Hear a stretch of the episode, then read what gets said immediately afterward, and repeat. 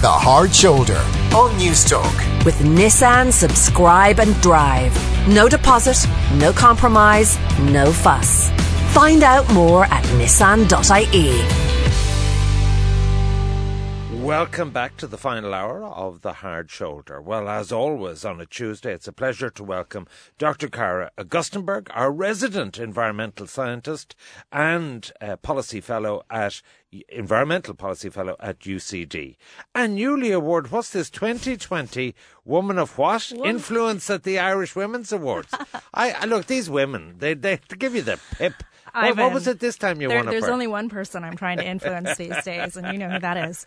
Right. Well, that's a lost cause. But so, congratulations. Thank you. That was organised by the uh, Irish Women's Awards, which is Creative Oceanic. Okay. Well done. Well Thank done. You. All right. Now, we uh, should just say at the outset, we're going to look at the green credentials of the policies, not so much the personalities of each of the parties.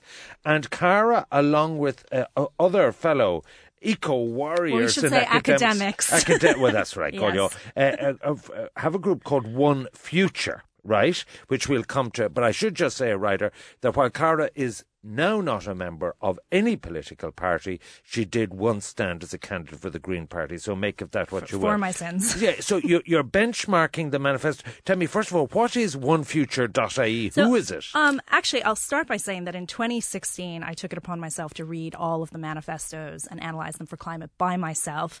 Uh, it just goes to show what a nerd I am because I actually enjoy this stuff. And, and the information went rather viral because nobody wants to read this stuff. Uh, so, One Future campaign, which is a group of civil society organizations, including the National Women's Council, the Students' Union of, of Ireland, and the Stop Climate Chaos members, they came together and created seven asks that they wanted supporters to ask their candidates around uh, faster climate action, transport, warmer homes, community energy, all of those kind of things, the things we need to do to actually address climate change. And this year, they asked three of us, three academics, to benchmark all of the manifestos against those asks. So a much more robust process than me just analysing them by myself. So you, Professor John Sweeney, who we know from Maynooth, yeah. and... and Dr. Sadhbh O'Neill, who uh, lectures in law at UCD and was also very involved in the Joint Oireachtas Committee on Climate Action. So she looks specifically at how the parties uh, implemented the 40 recommendations from the Joint Oireachtas Committee. Okay, and tell me this, was this from the point of view you read each of the manifestos and gave them marks, or did you apply it against a particular criteria yeah. of what you were looking for? So we were given the seven criteria that the One Future campaign had put forward, and, and we were asked to give 10 points to each criteria and 10 points to the very specific emissions reduction ask, because uh, One Future says that every party needs to commit to reducing emissions by 8% per year yes. to be this in the line. UN. Yes. And the developed countries more so, isn't yes, that right? So, Between now and 2030. Yes. Yeah, so, I, I, even get that. I know you okay. do. So yeah, very right. good. So 10 points for that ask alone and then 10 points for each category. But what if they the promise sectors. it and don't sort of really well, deliver? I mean, this is always the problem with manifestos, and it was interesting looking back at my own analysis in 2016 on, on what I thought of the manifestos. And Fine Gael, in uh, particularly, I had said that my summary was that they were saying in their manifesto, "We'll plan to give you a plan on how we'll plan." And actually, looking back, they gave us a plan. That's pretty mm. much all they gave okay. us. But they did deliver on that manifesto, and all of the parties, bar Fine Gael, uh, in the last election committed to banning fracking, and we did ban fracking. So, you know, there's something to be said for manifestos. They're all not right. completely lip service. So, so when you were going through this, is it transport? Is it retrofitting? Is it is it you know electricity generation? Yes. Is it agricultural? What, what, just tell us what was the big ticket items so that you're looking the, at. The biggest one was faster climate action, which is the eight percent emissions reductions plus a legal commitment to, to net zero target for the whole economy, and then revision of the legal mandates of semi-state bodies like Coillte and Teagasc to align with our, our plans for, for climate action. Then you had things like transport, so more investment in public transport, uh, warmer homes, which is a deep energy retrofit, community energy, which is supporting community renewable energy schemes, uh, ending peat and coal burning and making a just transition for fossil fuel workers, then looking at agricultural emissions and a new model for agriculture, and finally restoring nature. So more money given to national parks and wildlife in particular, and, and plans around biodiversity. All right. So how did they rate? Well, um, probably not surprising that the Green Party scored highest, and, and that was my uh, Well, my it's a core value yeah, for them, yeah. absolutely. You Um, mightn't like their health policy or whatever, yeah. but you might now, like their environmental They're not policy. perfect. They scored 77%, which one future marked as a B. In UCD land, that's actually an A, but but uh, but you know, they, they still have room to. Well, they're dumbing down in UCD. I've been on I about this. kind of uh, agree with like that, if you yeah. get a C, make it an Yeah, A. Sure, yeah, we love you. yeah, you know, yeah, we yeah. don't deal in failure No, around I- here I- in UCD. I agree. I All the s- snowflakes. But carry on. Seventy-seven percent seems like a B to me, and and the Green Party do have room to improve. Um, green climate finance was a big thing in the 2016 manifestos. It wasn't mentioned in any manifesto this time, which was a surprise, particularly with the Green Party. And the language of the Green Party manifesto is very soft. So if you read the Labour manifesto, uh, you see a lot of language around "we will do this" and the people before profit, "we will do this." Fine Gael uses the language "we fully support." They fully support everything under the sun. Uh, Fianna Fáil loves to create pathways. They're going to create pathways to everything. The Green Party one reads like an environmental textbook. It, it's a lot of, oh, farmers will do better if we do this. But it's not clear, uh, is this a priority issue for the Green Party if they go into coalition? What are their red line issues? The language could be improved. But on the whole, they're the best performer.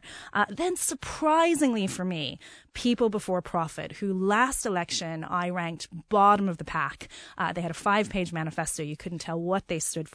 This year, they've created their own climate manifesto, separate to the main manifesto, called Planet Before People.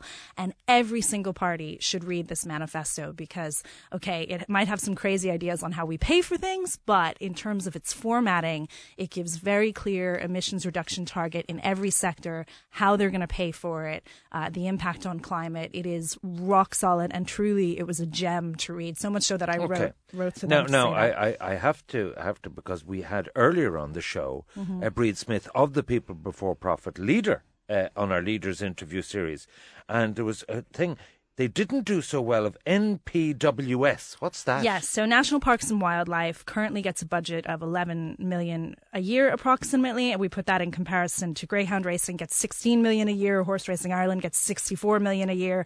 So if we're going to address a biodiversity crisis, we have to seriously uh, up the amount of money we give to National Parks and Wildlife. the other thing with People Before Profit, they're against carbon tax, aren't they? Uh, yes, Did you rate that they are no, and we didn't, which which I, Which to me I is think a is shocker. Well, I think it's a good thing because because there's pros and cons to carbon tax. It's one of many parts of the puzzle. It's not the only solution. It's not going to fix the problem. So I actually liked that we parked the carbon tax issue. Uh, and uh, but you know, people before profit, they do have some really strange ideas about how I'm to pay beating for them things. all over the head over the carbon tax, Sinn Féin, and all the parties not doing it. You're telling me it doesn't matter now? No, it doesn't. I wouldn't have bothered if I'd it, known it didn't matter. It does really matter. but from a benchmarking point of view, it wasn't okay, one of the Labour quite good, and then below Labour- fifty. Yeah, and this is this is the big surprise to me. So last election, I rated Social Democrats relatively high. We're giving the brickbats Um, now. Yeah, now they've really dropped. So Social Democrats were quite strong on biodiversity. They have lots of ideas for biodiversity, but they're really not getting the climate issue. Uh, they don't seem to have strong policies on warmer homes and transport.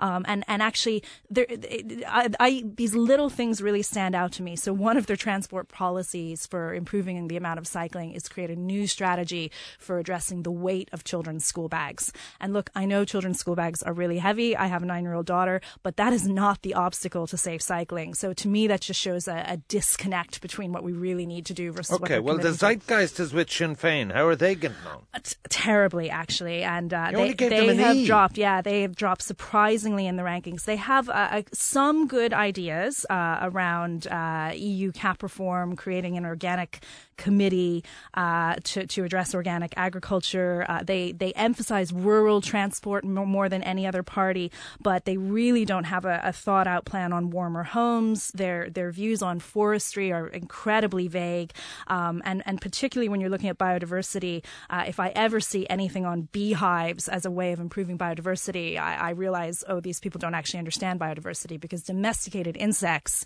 are not going to help us with the biodiversity You were on crisis. about the bees yeah, and, all the time. And I told you that the reason I'm not You're, keeping bees is because domesticated bees actually compete for food with our native pollen. bees. So we have a food shortage when it comes to our bees, and actually adding more bees to the system when we haven't addressed. Well, they're the against shortage. the carbon tax, which I haven't rated, and so Yeah. so uh, you, you just thought they were too vague. Yes, I, I thought they hadn't thought out. Okay, now the two big parties, you have them bottom of the Bottom classes, of the not even. D for dunce, but an F for failure. Absolutely, and um, I- you know, Fine Gael was uh, very fixed on this idea of two percent. Richard Bruton would be horrified. I know, and I and I do feel Jack sorry. I feel won't be sorry. pleased I feel sorry for Richard Bruton that he didn't get to finish some of the plans that he had laid out. But you know, they're really holding on to this idea that two percent of emissions a year is enough, and we know that the science says it's not enough. So they lost points right off the bat from that. Um, so their targets aren't ambitious enough. Um, they both Fine Gael and Fianna Fáil are heavily relying on carbon tax as a way of funding